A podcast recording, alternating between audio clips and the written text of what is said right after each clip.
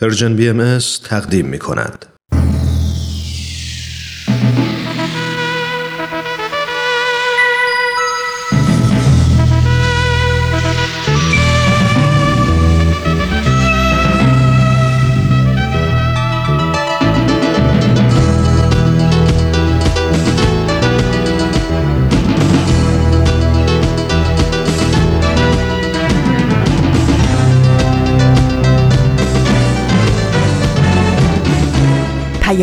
دوست.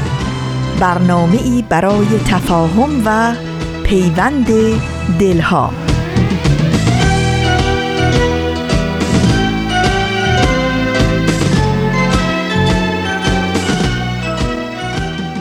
با درودی به گرمی آفتاب از فاصله های دور و نزدیک به یکایک شما شنوندگان عزیز رادیو پیام دوست. در هر گوشه و کنار و شهر و دیار این گیتی پهناور که با رادیو پیام دوست همراه هستید. امیدوارم ایمن و سلامت باشید و با استقامت و اطمینان روز خوب و پر امیدی رو سپری کنید.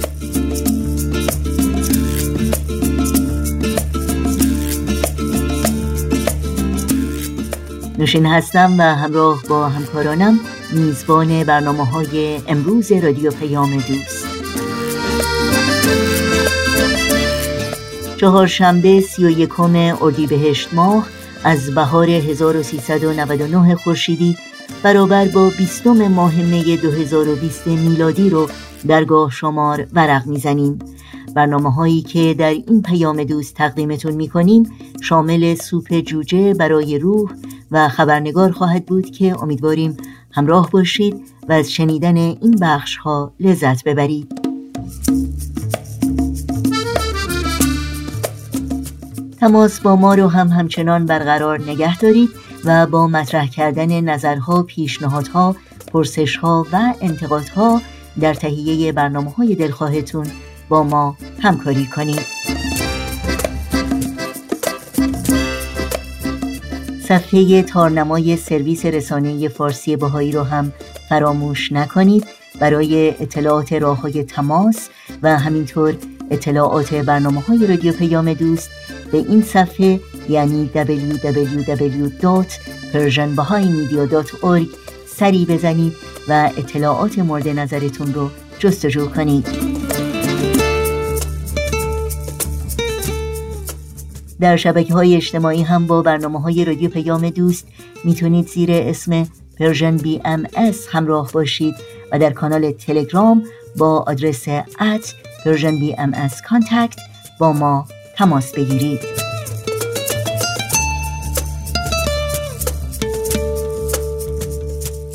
این صدا صدای رادیو پیام دوست در طی ساعت پیش رو با برنامه های امروز ما همراه باشید.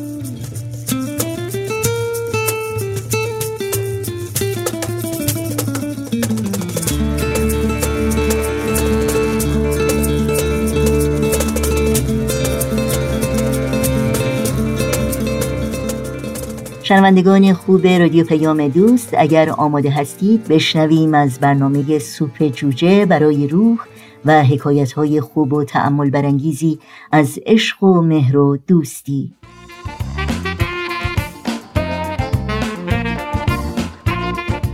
همراه های عزیز وقتتون بخیر. حتما خیلی از شما با داستانهای سوپ جوجه آشنا هستید. داستانهای زیبا و الهام بخش توی این برنامه داستانی از کتاب سوپ جوجه برای روح به ترجمه علی اکبر راستگار محمودزاده براتون انتخاب کردیم.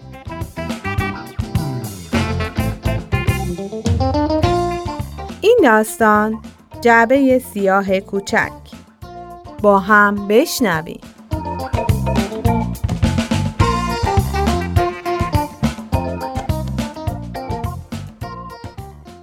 وقتی یکی از عزیزان تو از دست میدی، بالاخره یه روز مجبور میشی وسایل و متعلقات مربوط به اونو جمع و جور کنی و این دقیقا همون کاریه که خیلی سخته و آدم و دوباره یاد غم از دست دادن اون شخص میندازه.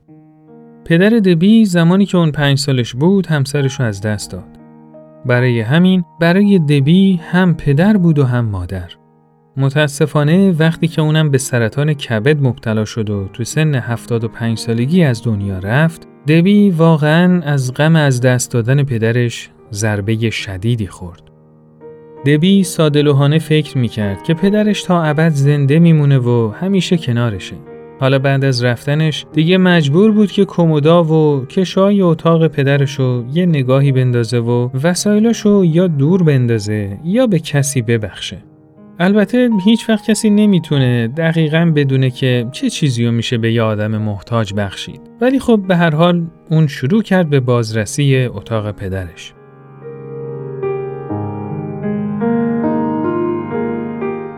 زمانی که دبی خیلی جوون بود، هر وقت از پدرش پول می‌خواست، پدرش پشت در اتاق ناپدید می‌شد و بعد از چند لحظه در حالی که پول مورد نیاز دبی تو دستاش بود، جلوی در اتاق ظاهر می‌شد.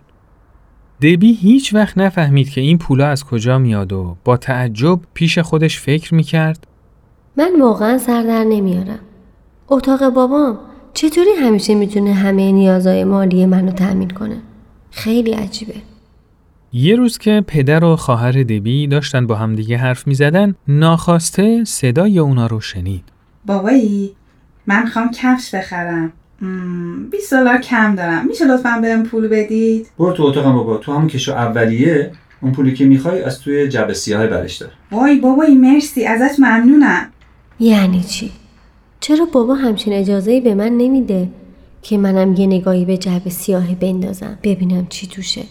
یا دبی خیلی کوچیک بود که پدرش اجازه نمی‌داد که یه نگاهی به جعبه سیاه بندازه و ببینه تو اون چیه. یا اینکه خواهرش امتیاز ویژه‌ای داشت که دبی از داشتن اون محروم بود. به هر حال این جعبه سیاه به وسوسه ذهن دبی بدل شده بود. سالیان سال فکر و ذکر دبی رو به خودش مشغول کرده بود. خدایا یعنی این جعبه سیاه چیه؟ یعنی چه گنجی تو اونه؟ من کی اجازه دارم یه نیم نگاهی به محتویات سهرامیز اون بندازم؟ سالها گذشت. دبی بزرگتر شد و پدرش پیرتر. چقدر خنده داره که آدم انتظار داشته باشه پدر و مادرش برای همیشه جوون بمونن. موهای پدر دبی کم کم سفید شد. صورتش چین و چروک برداشت و قد و قامتش خم شد. اما کماکان وقتی که دبی رو می‌دید خنده از روی چهرش برداشته نمی‌شد.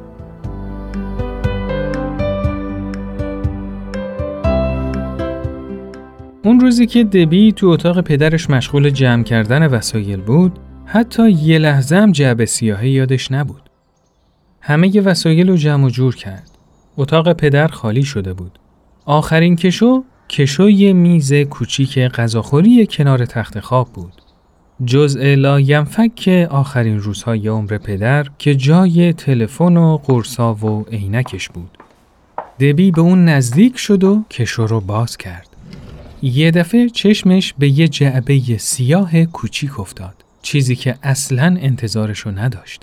وای خدای من جعبه سیاهه همش تو خیالات خودم فکر می‌کردم که این جعبه سیاهه باید یه جعبه ای باشه که با جواهرات تزئین شده باشه و خیلی هم عجیب و سهرامیز باشه عجب ولی با شناختی که الان بعد از سالها از پدرم دارم این جعبه دقیقا همون چیزی که باید می بود دقیقا همینطوری بله دوستان اون جعبه سیاه یه جعبه فلزی پهن ساده بود با روکش چرمی که لبه های اون به مرور زمان پاره شده بود و انبوهی از ورقای کاغذ از اون بیرون زده بود. دبی با دستانی لرزان جعبه رو برداشت. در اتاق و بست و محتویات جعبه رو روی تخت خالی کرد. اون چیزی که داخل جعبه پیدا کرد تمام خاطراتش رو دوباره زنده کرد. تمام مراحل زندگیشو، دوران کودکیشو، غم و اندوه و عشق و شادی شو. جعبه پر از آثار تمام اون چیزایی بود که پدرش در تمام طول زندگیش به اونا علاقه زیادی داشت. وای خدا ببین این اقنامشونه چقدر چیر و چروک خورده خب ببینم این چیه اوه آره اینم گواهی فوت مامانمه. چقدر جالب این سکه ها رو ببین. حتما اینا رو تو مراسم های خاصی از کسی گرفته که اینقدر براش ارزش داشته و اینجا نگه داشته. خب این چیه؟ یه نامه است.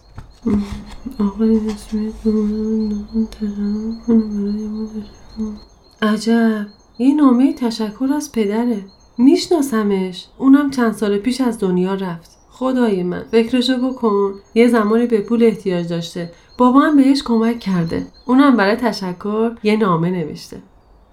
وای عکس مامانمه. با همون پیراهن زرده که بابا همش در موردش حرف می‌زد. چقدر قشنگه. واو مامانم خوشجیب بوده ها. وای. اینم عکس منه. ببین. چند سالم بوده اون موقع؟ تقدیم به پدر عزیزم دبی. ببین چه دستخطی داشتم اون موقع. آه ببین چقدر کارت پستال. و نهایتا کلی کارت پستال به مناسبتهایی مثل کریسمس، روز تولد، روز پدر و غیره و غیره که دبی برای پدرش فرستاده بود. رو هر کدوم از این کارت پستالا یادداشتی بود که دبی برای پدرش نوشته بود. تو اون یادداشتها حرف دلشو با پدرش در میون گذاشته بود. صادقانه براش نوشته بود که چه احساسی نسبت به اون داره و چقدر دوستش داره.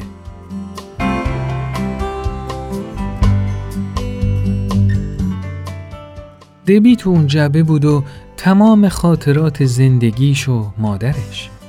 هیچ پولی، هیچ بیمنامهی یا هیچ سند حقوقی مهمی تو اون نبود. اون جعبه پر بود از چیزای بی اهمیتی که فقط برای یه مرد ارزش و اعتبار داشت و اون مرد کسی نبود جز پدر دبی. فقط خدا می‌دونست که پدر دبی در طول عمرش چند بار این جعبه رو بیرون آورده. محتویات اونو بارها و بارها خونده و با خودش خندیده و گریه کرده. از شکل ظاهری نامه ها و جاهای انگشت رونا معلوم بود که پدر دبی بارها و بارها این کار رو انجام می‌داده. دبی تا اون موقع نمی‌دونست که یکی از دارایی های گرانبهای پدرشه. جعبه سیاه اینو می‌گفت. و اون جعبه چیزی رو که دبی چند روز پیش از دست داده بود رو دوباره بهش برگردوند. اون روح و عشق پایان ناپذیر یه پدر به دخترش بود. حالا دیگه این جعبه سیاه مال منه. وقتی که عمر منم به سر می‌رسه بچه هم این جعبه رو پیدا می‌کنن. اونا هم چیزایی رو تو این جعبه می‌بینن که تو طول زندگیم برام خیلی ارزشمند بوده. اون موقع اونا هم روح و عشق منو تو این جعبه سیاه پیدا می‌کنن. و اون موقع است که کاملا متوجه میشن که مهمترین چیز واقعی تو زندگی همون عشقیه که ماها نسبت به هم داریم.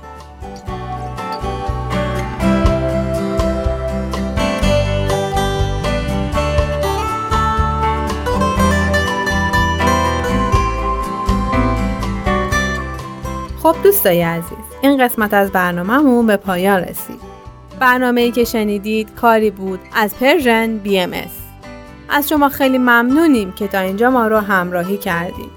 تا برنامه بعد خدا یار و نگهدارتون.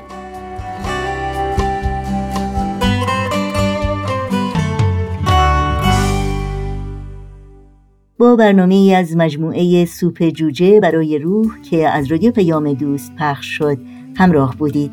تا بخش بعدی برنامه های امروز با هم به قطعی موسیقی گوش کنید باز تو از کوچه ما گذشتی. باز کمی دور این خانه گشتی. تا هوا ناگهان تازه تر شد.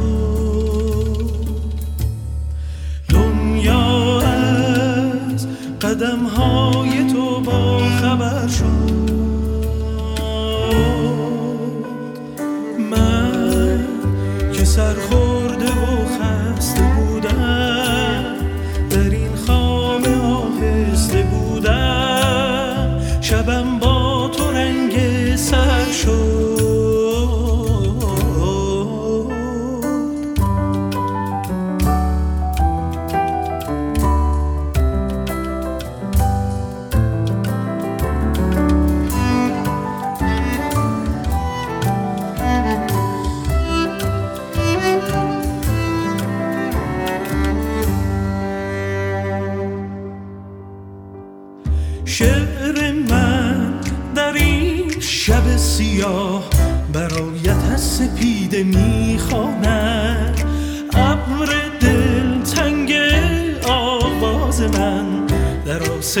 چشم تو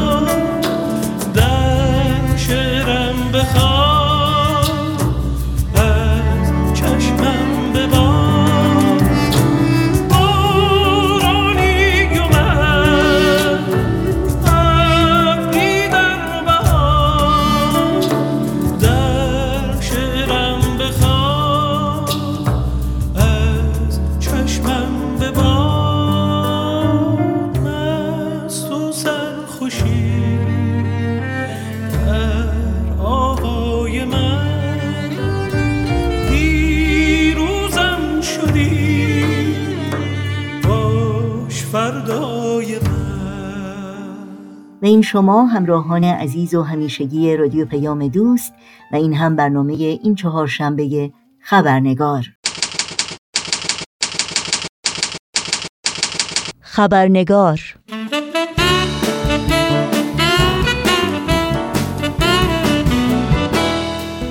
با خوش آمد به شما دوستان و دوستداران خبرنگار. نوشین آگاهی هستم و خبرنگار این چهار شنبه رو تقدیم می کنم قبل از اینکه به میهمان برنامه امروز خوش آمد بگیم و گفتگوی بخش گزارش ویژه این خبرنگار رو آغاز کنیم با هم نگاهی گذرا داشته باشیم. به پاره از سرخطهای خبری در برخی از رسانه های این سو و آن سو و فراسوی ایران زمین. احکام سنگین زندان برای اعضای هیئت مدیره انجمن سنفی معلمان خراسان شمالی در دادگاه تجدید نظر تایید شد. احضار کاوه مزفری جلوه جواهری و فروغ سمینیا سه فعال حقوق زنان به دادسرا و محکومیت های سنگین و بازگشت شهروندان باهایی به زندان با وجود بحران سلامت. جامعه جهانی باهایی در اعلامیه مطبوعاتی اخیر خود می‌گوید دولت ایران در اقدامی مزموم علا رغم وضع دشواری که همه مردم کشور در طی بحران جهانی بهداشت دچار هستند موارد اذیت و آزار بهایان را افزایش داده است.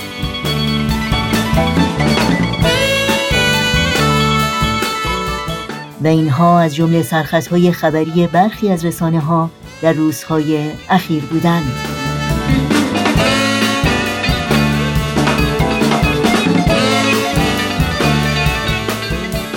و ما روز شنبه پیشرو یعنی سوم خرداد ماه برابر با 23 ماه می میلادی پیروان آین بهایی در سراسر جهان 177 مین سال روز اظهار امر و یا اعلان رسالت حضرت باب بنیانگذار آین بابی و مبشر آین بهایی رو جشن می‌گیرند رسالتی که 177 سال پیش یعنی در نیمه قرن 19 میلادی جنبش عظیمی رو به همراه داشت که به سرعت فرای مرزهای ایران گسترش یافت و قلوب میلیون ها تن از مردم جهان رو تسخیر کرد.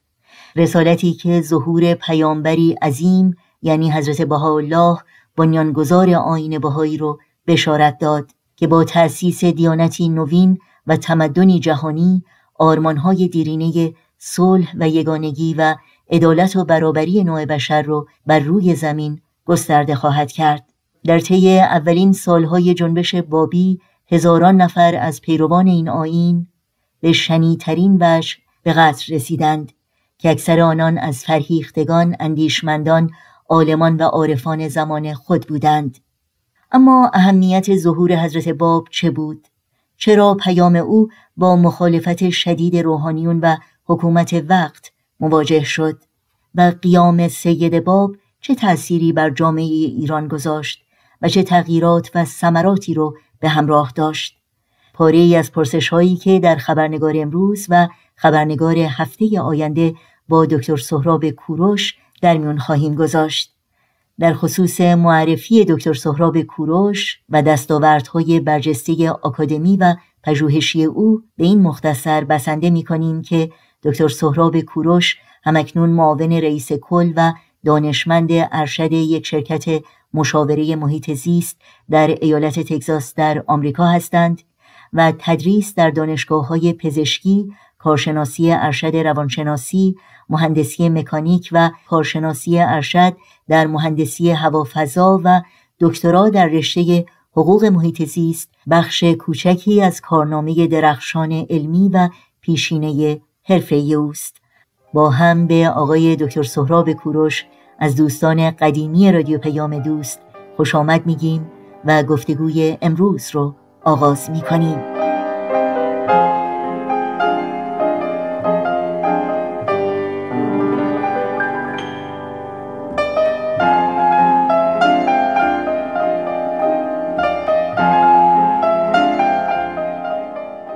آقای دکتر سهراب کوروش به برنامه خبرنگار بسیار خوش آمدین. بی نهایت سپاسگزارم از وقتتون و از حضورتون در این برنامه. خیلی از دعوت شما برای شرکت در این برنامه متشکرم و درود و سپاس خود را به شنوندگان عزیزی که به ما در این برنامه پیوستند تقدیم می کنم. ممنونم. آقای دکتر کوروش همونطور که می‌دونید در آستانه گرامی داشته عید اظهار امر و یا اعلان رسالت حضرت باب بنیانگذار آین بابی و مبشر آین باهایی هستیم و گفتگوی امروز ما هم پیرامون همین رویداد هست بنابراین اجازه بدین با این پرسش آغاز بکنم که اهمیت ظهور حضرت باب نه تنها برای ایران بلکه باید بگیم برای جهان چه بود؟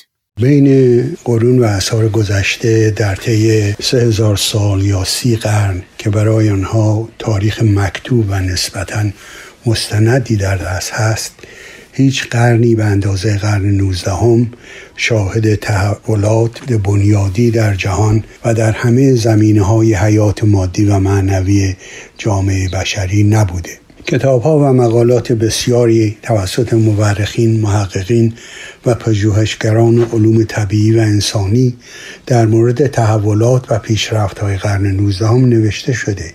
ولی بیشک تولد آین بهایی که با دو ظهور به هم پیوسته و متوالی یعنی ظهور حضرت باب و ظهور حضرت بهاءالله صورت گرفت مهمترین و موثرترین رویداد دینی و معنوی و اجتماعی این قرن بود.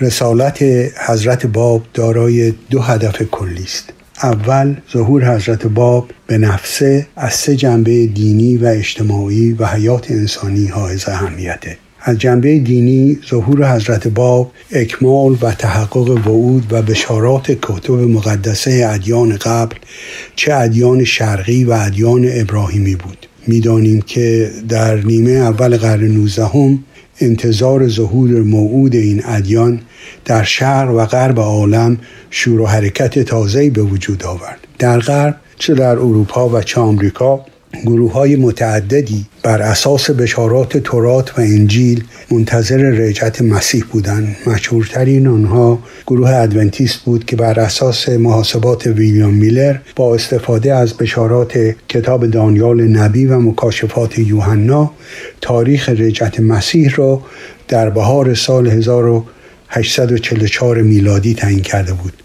و این تاریخ کاملا مطابق تاریخ ظهور مهدی یا قائم موعود اسلام بر اساس بشارات اسلامی در نیمه سال 1260 هجری قمری بود.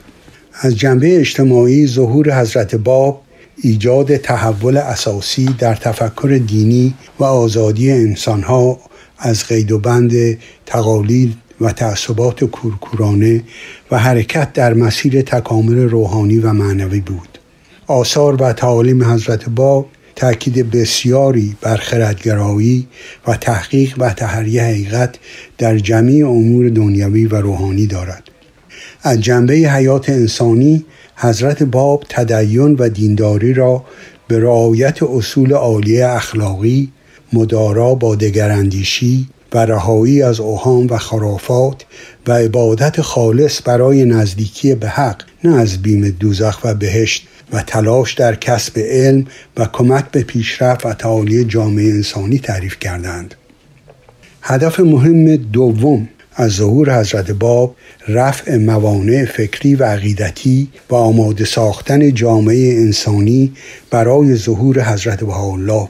حضرت باب در عین اینکه خود مظهر ظهور الهی بودند برای نقش مبشریت خود و آماده ساختن مردم برای استقبال از ظهور حضرت بهاءالله تاکید فراوان داشتند.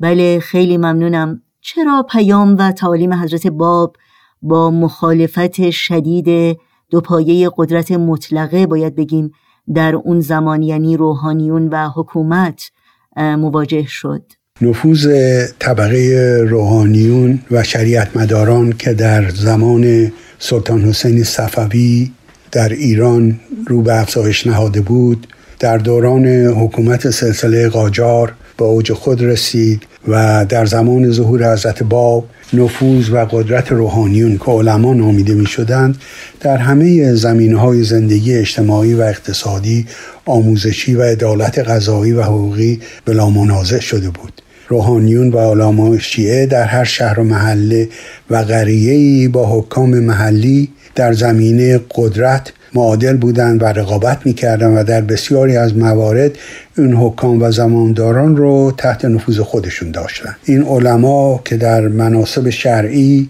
پیروان و مقلدان بسیاری داشتند برای خود به انواع مختلف ثروتهای هنگفتی گرد آورده بودند و از هیچ گونه فساد و بیرحمی و بیعدالتی ابا نداشتند. آنها که خودشون رو در دوران غیبت امام غایب نایب امام زمان می‌دانستند و تا ظهور امام زمان خودشون رو در عریکه و رأس قدرت میپنداشتند کلیه منابع اقتصادی کشور رو هم تحت کنترل خودشون در آورده بودن و برای خودشون عمال اجرایی داشتن که کوچکترین مقاومتی رو با تهمت تجاوز از موازین فقهی در هم میشکستند و اگر شخص خاطی از پرداخت وجوه لازم برای بخشیده شدن خطاش خودداری می‌کرد به توسط همان عمال با حکم صادره فقهی مجازات می‌شد. در چنین شرایطی با ظهور حضرت اعلی به عنوان قائم موعود اسلام همه این مناسب و ابزار قدرت و منافع مادی با خطر جدی مواجه شد و طبقه روحانیون با احساس این خطر متحدن به مخالفت شدید با حضرت باب برخواستند از آن طرف گسترش سریع تعالیم حضرت باب در تاکید به خردگرایی و حقوق انسانی در همه نقاط ایران و در بین طبقات اجتماعی از کارگر و بازاری تا علما و طبقات اشرافی و درباری به عنوان تهدید جدی برای حکومت مطلقه تلقی می شد و اگرچه در طی چهار سال اول از ظهور حضرت باب عکس عمل فقها و روحانیون بیشتر به تکفیر و مخالفت با تعالیم حضرت معطوف بود و مخالفت طبقه حاکم و دربار تا حد زندانی کردن حضرت باب پیش رفت. ولی با اعلان رسالت حضرت باب به عنوان یک دیانت مستقل از دیانت اسلام و انتشار تعالیمشون نظیر استمرار ظهورات الهیه که یکی از مهمترین اصول اعتقادی این علما رو مبنی بر انقطاع فیض الهی و اینکه پیامبر دیگری در جهان ظهور نخواهد کرد و دینی به جز دین اسلام مورد قبول نیست رو نفی می کرد باعث شد که طبقه روحانیون برای ریشهکن کردن امر حضرت باب به صورت جدیتری اقدام کنند.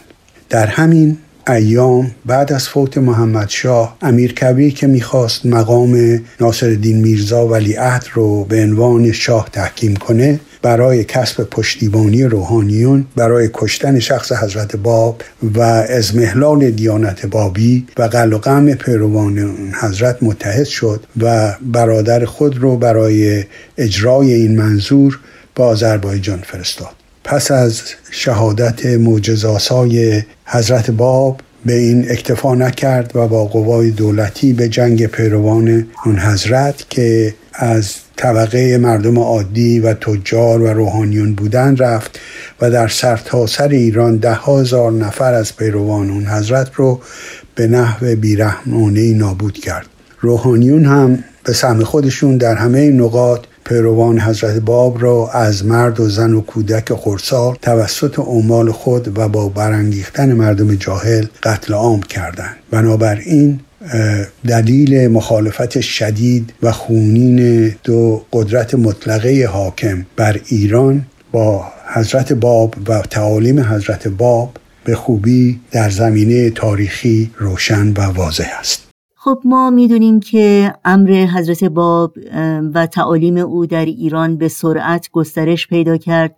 در مورد علت و یا عوامل این گسترش اگر ممکنه توضیحاتی رو برای شنوندگانمون بفرمایید. ارزیابی تعالیم حضرت باب و تأثیر جنبش بابی در ایران مطلبی است که در طی یک قرن به علت مخالفت شدید مراجع مذهبی و مقامات دولت ایران هیچ وقت به طور جدی و به روش علمی مورد پژوهش قرار نگرفته. و اکثر مورخین و محققین ایرانی یا به علت تعصب مذهبی و یا آرمان سیاسی یا به علت ترس از مراجع مذهبی برخوردی منفی و مغرزانه نسبت به ظهور و تعالیم حضرت باب داشتند و یا در بهترین وجه آن را نادیده گرفتند ولی در چند دهه اخیر بعضی از محققین در آثار خود با روش نسبتا علمی و بدون غرض در تحلیل تاریخی و اجتماعی دو قرن اخیر ایران نشان دادند که گسترش و پذیرش تعالیم حضرت باب حرکت جدیدی در جامعه ایران به وجود آورد. بقیده بعضی از این محققین تاریخ اجتماعی ایران نهضت بابی محرک غلبه بر ساختار قرون وسطایی و مشوق مردم برای ایجاد حکومت دموکراسی و فضای باز فکری شد که خود یکی از عوامل مهم انقلاب مشروطه در ایران بود. و باز هم به علت محدودیت وقتی که در اینجا داریم من فقط به نقل سخن یکی از محققین تاریخ اجتماعی ایران آقای فاضل غیبی در مورد اثرات ظهور حضرت باب بر جامعه ایران اکتفا می کنم که ایشان در کتاب رگ تاک می نویسد یک چیز مسلم است. که این جنبش در دوران اوجش بهترین فرزندان این آب و خاک را به خود جلب نمود و همه نیروی بالقوه ایرانی را بسیج کرده بود. در آستانه تحولات تاریخی جهان برآمدن جنبشی که از هر لحاظ در مقایسه با جنبش های ترقی جویانه کشورهای پیشرفته سربلند است. همو اضافه می‌کنه که در کوشش برای جمعبندی جنبش بابی و نقش تعیین کننده ای که در جریانات بعدی اجتماعی ایران بازی نمود می توان گفت که مردان و زنانی به پا خواستند تا مردم ایران را در آستانه ورود به دوران نوین از بار توانفرسایی که هزار سال بر دوششان سنگینی کرده بود رهایی دهند. مردان و زنانی دقیقا برآمده از بطن این جامعه به کاری دست زدند که در پایان قرن بیستم هنوز هم اولین شرط ورود ایران به شاه راه پیشرفت و ترقی است. بیشک قرار دادن جنبش بابی بر تارک جنبش های مردمی و آزادی خواهان ایران کمترین ارجی است که می‌توان برای این جنبش قائل شد. شگفتانگیز و غرورآمیز است. که چگونه جمعی از جوانان این خاک به طرزی نبوغامیز توانستند در کوتاهترین زمان جنبشی یک پارچه در چهار سوی ایران برپا دارند و در این راه به کمترین اشتباهی دچار نگردند و بالاخره بهترین ارزیابی که از نهزت حضرت باب می شود نشان داد طبیعت مسالمت آمیز آن بود. فاضل غیبی اضافه می‌کنه که بار دیگر بر مبارزه روشنگرانه و اکیدن مسالمت آمیز به عنوان شیوه اصلی مبارزه بابیان پا می فشاریم. من فکر می کنم که بابیان و بهاییان در دفاع از حقوق انسانی خود در طی یک قرن گذشته با مسالمت مقاومت کردند فاضل غیبی باز هم اضافه می‌کنه که مسالمت جویی نه از سر ضعف بلکه نشانه قدرتی معنوی ورای ستیز جویی است. افتخار آفرین است که شیوه مقاومت مسالمت آمیز بابیان و البته بهاییان در یک قرن نیم تا به امروز توسط جنبش های مترقی در بسیاری از نقاط جهان به کار گرفته شده است. و می‌دانیم که مقاومت مسالمت آمیز گاندی در هندوستان و دکتر مارتین لوتر کینگ در آمریکا از جمله مقاومت های مسالمت آمیز موفق در تاریخ بشری بود و اینها رو به گمان فاضل غیبی از مقاومت مسالمت آمیز بابیان و بهاییان نشأت گرفته. ممنونم. در مورد تاثیر نهزت باب بر جامعه ایران از شما بپرسم و اینکه چه تغییراتی رو در جامعه این جنبش به وجود آورد؟ همونطور که اشاره کردیم ظهور حضرت باب موجب انقلاب فکری و تحول عمیق و اساسی در دیدگاه های مذهبی و اجتماعی جامعه ایران شد. این تعالیم جدید روحانی و اجتماعی و اخلاقی که در آثار و کتب و الواح حضرت باب انتشار یافت سنت های خرافی و انجماد فکری و فقهی حاکم بر جامعه ایران رو به چالش کشید و جمع کثیری از مردمی رو که از خفقان اجتماعی و مذهبی به جان آمده بودند به خود جلب کرد. از جمله این تغییرات و تحولات نواندیشی و خردگرایی در تفکر دینی بود و من در اینجا فقط به صورت مختصر بعضی از این اصول و تعالیم رو نام می‌برم. یکی از این تعالیم لغو مرجعیت مذهبی بود زیرا ظهور حضرت باب تلیعه ورود جامعه انسانی به عصر بلوغ بود که در آن هر فرد انسان مسئول سرنوشت روحانی خودش است و احتیاجی به تقلید از انسان دیگری ندارد. آموزه مهم و اساسی دیگر همونطور که قبلا ذکر کردیم مفهوم استمرار ظهورات الهی است و این در واقع مفهوم تحرک و تکامل روحانی در مقابله با ایستایی و تحجر روحانی است. حضرت باب می آموزند که همه ادیان بخشی از یک جریان تکامل روحانی هستند و همه پیامبران به عنوان مربیان روحانی واسطه وصول فیض الهی به جامعه بشری هستند و این تداوم فیض الهی هرگز منقطع نخواهد شد. این آموزه که فیض الهی موجب ترقی و سیر تکامل مدنیت جامعه بشری است خط بطلان بر مفهوم خاتمیت و انقطاع فیض الهی و انجماد ترقی روحانی کشید. آموزه دیگر تشویق به تحصیل علوم و بهره برداری از صنایع و خدمت به پیشرفت اجتماعی و خردگرایی است که حاصل آن ترک افکار خرافی نظیر مفاهیم غیر اقلانی در مورد روز قیامت و ساختار بهشت و جهنم و برعکس توضیح مفهوم صحیح این مفاهیم هماهنگ با علم و عقل سلیم است. آموزه دیگری رفع محدودیت های حاکم بر زنان و برابری حقوق آنان با مردان که کاربرد این آموزه به صورت عملی و با نهایت وضوح با اقدام شجاعانه و انقلابی برداشتن هجاب به وسیله حضرت طاهره در اجتماع بدشت به انجام رسید و پس از آن با آموزش زنان و مشارکت آنان در کلیه سطوح اجتماعی عملا ادامه یافت.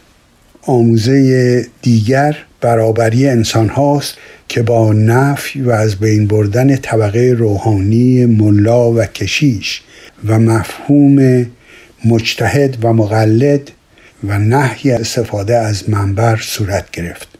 آموزه های مهم دیگری هم در زمینه اخلاقیات نحی از خشونت نفی تحمیل دین نفی تکفیر افراد دیگر و لطافت و نظافت و خدمت به جامعه بشری اینها همه از آموزه های مهم دیگری هستند که حضرت باب در آثار خودشون اونها رو بیان کردند.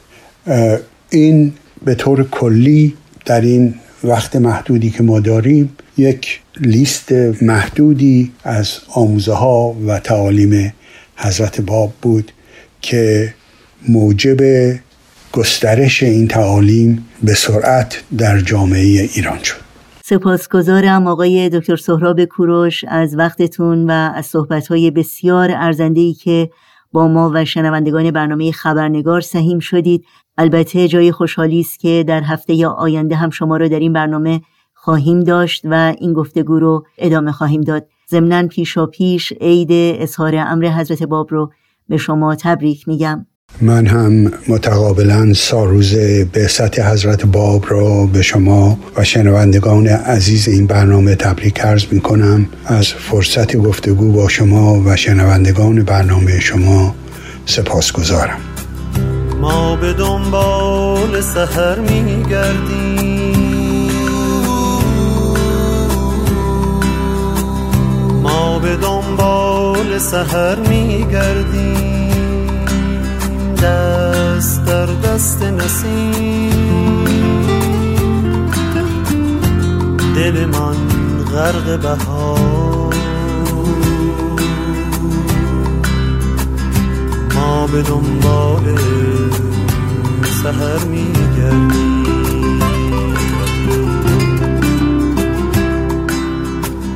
ما به دنبال سهر میگردیم.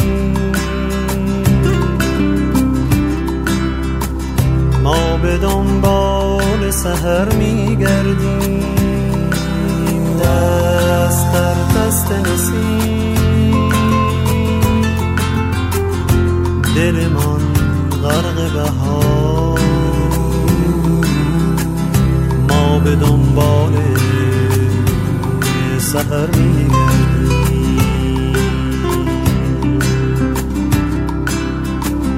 هر کجا نوری باید آنجا را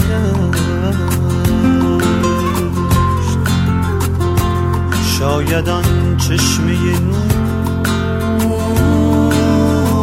روزنی باشد از این آخر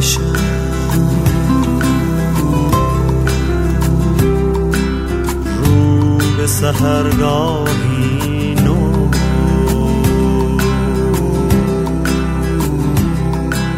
دنبال سهر میگردیم شنوندگان عزیز رادیو پیام دوست برنامه های امروز ما هم در همین جا به پایان می‌رسه. همراه با بهنام مسئول فنی و البته تمامی همکارانم در بخش تولید رادیو پیام دوست با همگی شما خداحافظی می‌کنیم. تا روزی دیگر و برنامه دیگر شاد و پاینده و پیروز باشید